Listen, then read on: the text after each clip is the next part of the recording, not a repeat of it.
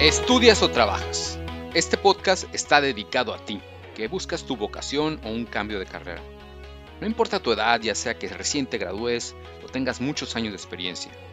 En este podcast entrevistaremos a personas reales y sin poses que como tú estudian o trabajan.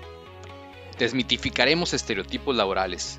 Conocerás qué hace quién, en dónde, cómo, desde cuándo y hasta cuánto dinero gana porque recuerda que como dijo Buda 600 años antes de Cristo, tu trabajo consiste en descubrir cuál es tu trabajo y entonces sí, entregarte a él de corazón.